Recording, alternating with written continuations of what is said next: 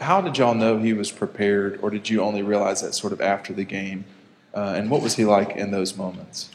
Um, we knew he was prepared in practice. Uh, he approaches practice the same every day. So when he came in against Notre Dame, it was nothing new.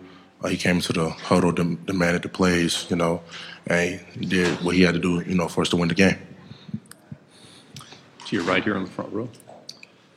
How uh, how weird, I guess, is it going to be to play Texas A and M this year, looking ahead at, at this year's schedule? And I guess what do you expect from that game from an opponent you guys don't see? Um, it's kind of cool to, I guess, play a, another S E C West team because we always play Auburn every year. I'm, I'm looking forward to it. I know they're a pretty good team. I'm excited. To your left over here, Cam. Andrew Rex Castillo from uh, W R B L in Columbus, Georgia. You guys have had so much success in um, these past two seasons, going to the championship, going to the Sugar Bowl. I mean, now is it? What is it going to take to take that final step to, to bring home a national championship? So our motto over the offseason has been do more, and basically that means doing anything and everything you can to uh, – you know, get over the hump to get to the next level, whether that's working out, doing something extra, you know, eating healthier or anything you can do, watching more film just to, you know, get us over the hump.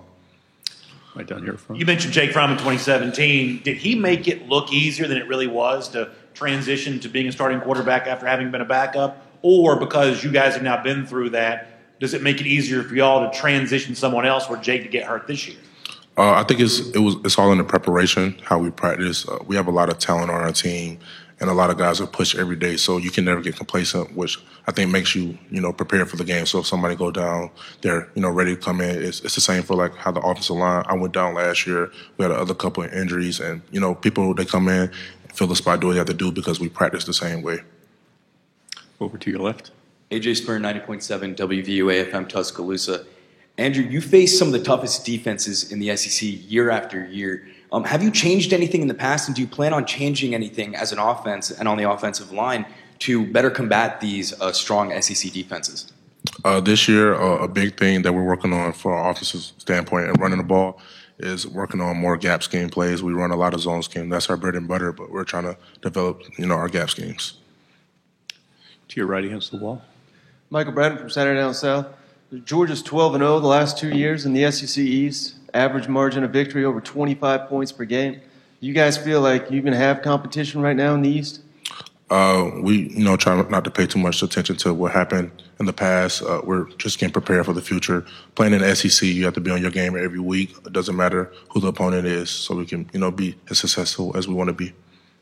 In the middle right here, Cameron Banks. You just sort of touched on that in your last answer, but does this team, w- with the way the, the last two games against Alabama have gone, do you guys talk about maybe getting another crack at them? Do you guys ever discuss that amongst yourselves?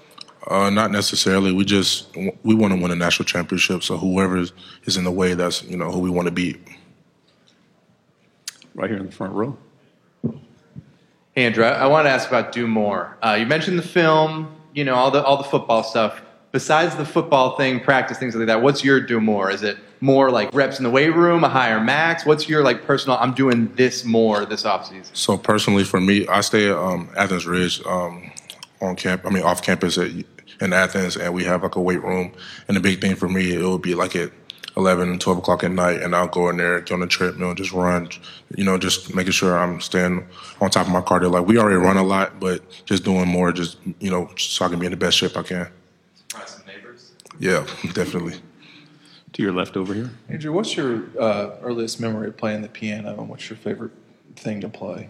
Uh, my earliest memory would be probably, I would say, in ninth grade, in high school, we had a, a piano. Sometimes I would go in before uh, band class and practice, and then my favorite song would be All of Me by John Legend.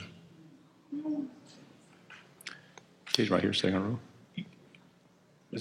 You know, Jake Fromm and DeAndre Swift are two of the top Heisman favorites this year. How much personal pride would you take if you were able to kind of block their way to a Heisman trophy? Would you take some pride in that? A lot of pride. Um, I want to see, you know, all the guys I blocked for be successful. If they could accomplish a goal like that, it would be it would be crazy.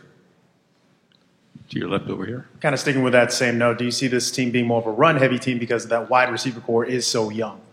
Uh, I think we're we're going to be balanced. We're going to be not necessarily fifty-fifty, but we're going to be a balanced team. And we lost a lot of receivers, but we have a lot of guys coming in that are very fast, very explosive, and we're going to see what they can do when we get to camp. to your left over here. All right. Clay Webb's from our community. I know he's only been on campus for a few months now, but what are some of your early impressions of him and the kind of player that you think he can be? Uh, Clay, uh, I think wrestling makes him a very good offensive lineman. Like the way he uses his body to block people is ridiculous. Once he, you know, learns how to use his hands and understanding uh, how to make calls at center, because it is difficult playing offensive line as a freshman, but let alone being a center is, is very difficult. But once he, you know, understands the plays and everything, I think he's going to be really good. Uh, how much of your personal success and Georgia's offense overall do you credit to Coach Pittman? Uh, a lot of it. Uh, Coach Pittman is one of the best offensive line coaches in the nation. Uh, he's he's helped me develop. Um, I give a lot of credit also to my offensive line coach um, in high school that helped me, um, you know, understand a lot of technique before I got to Georgia. Georgia seems to do an amazing job of getting freshmen ready to contribute and compete well on the offensive line. You were a part of that equation. Cade Mays is getting ready to go from being a true freshman, freshman All-American, into his sophomore year. What's the biggest challenge in terms of getting ready for a true freshman campaign on the offensive line? And then how difficult is it to follow up when the accolades come? I feel like the, the biggest thing as an offensive lineman is just understanding the playbook. Um, we run a pro-style offense, and the way Coach Pittman teaches us is like almost like an N F L lineman. So it's a lot to take in as a young guy. You see a lot of guys, they play slow, because they're trying to figure out which way to go. But once you understand that, that's the biggest thing you need. And then transitioning to the next year, I would say just making sure you don't become complacent. Approach it the same way as you're a freshman coming in trying to earn a spot, and you'll be fine. Right here in the middle, second row. Go ahead. Brian Harris, being an experienced player, how much would you compare him to Elijah Holyfield a year ago? Kind of stepped up, kind of uh, been here. Harry, attention in that spot this year. What have you seen in him this spot? O'Brien's been working very hard. Um, as you guys saw um, in the Texas game, he had a really good game. He's a very talented back, so hopefully this year, you know, he can step up and make some plays for us. Andrew, you, you talked about playing the piano. Uh, along that offensive line, it's such a mix of characters. You got guys like Ben Cleveland and the guy from New York. Do you have a best Ben Cleveland story? And what's it like with such a mix of big guys? Uh, I would say my best Ben Cleveland story is he has this knife that he carries around that he does everything with. Picks his teeth, uh, toenails, cut stuff, go hunting with, like, it's the same knife. Uh, and then I guess what makes us such a good group is that we all have different backgrounds, but, like, through Coach Pittman, we all come together and we're all, like, brothers. It's, you know, we, we have our differences, but we all have the same common goals, and we just, you know, love playing next to each other. Talking about those guys in that room, do you feel a different sense of responsibility with a guy like Jamari, bringing him along, and what do you expect from him this year?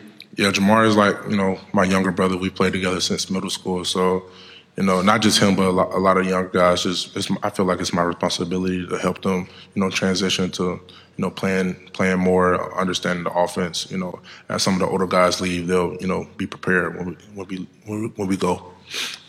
Go down here on the second row again. There's been a lot of talk about you being a vocal leader. Does that extend beyond just offensive linemen and experienced wide receivers? Do you feel the responsibility to also say, hey, y'all, y'all get together too? I mean, is that is it about more than just offensive line? Yeah, I think being a leader, you have to hold everybody accountable. And then we, like I talked about, we went to a leadership program um, earlier in the, in the year, and just understand that all of us have to hold each other accountable. So if I see somebody in that other position, I can call them out, and the same vice versa for me. If I'm not, you know, holding up my end of the bargain, then they can, you know, approach me. It's not just based on my position group.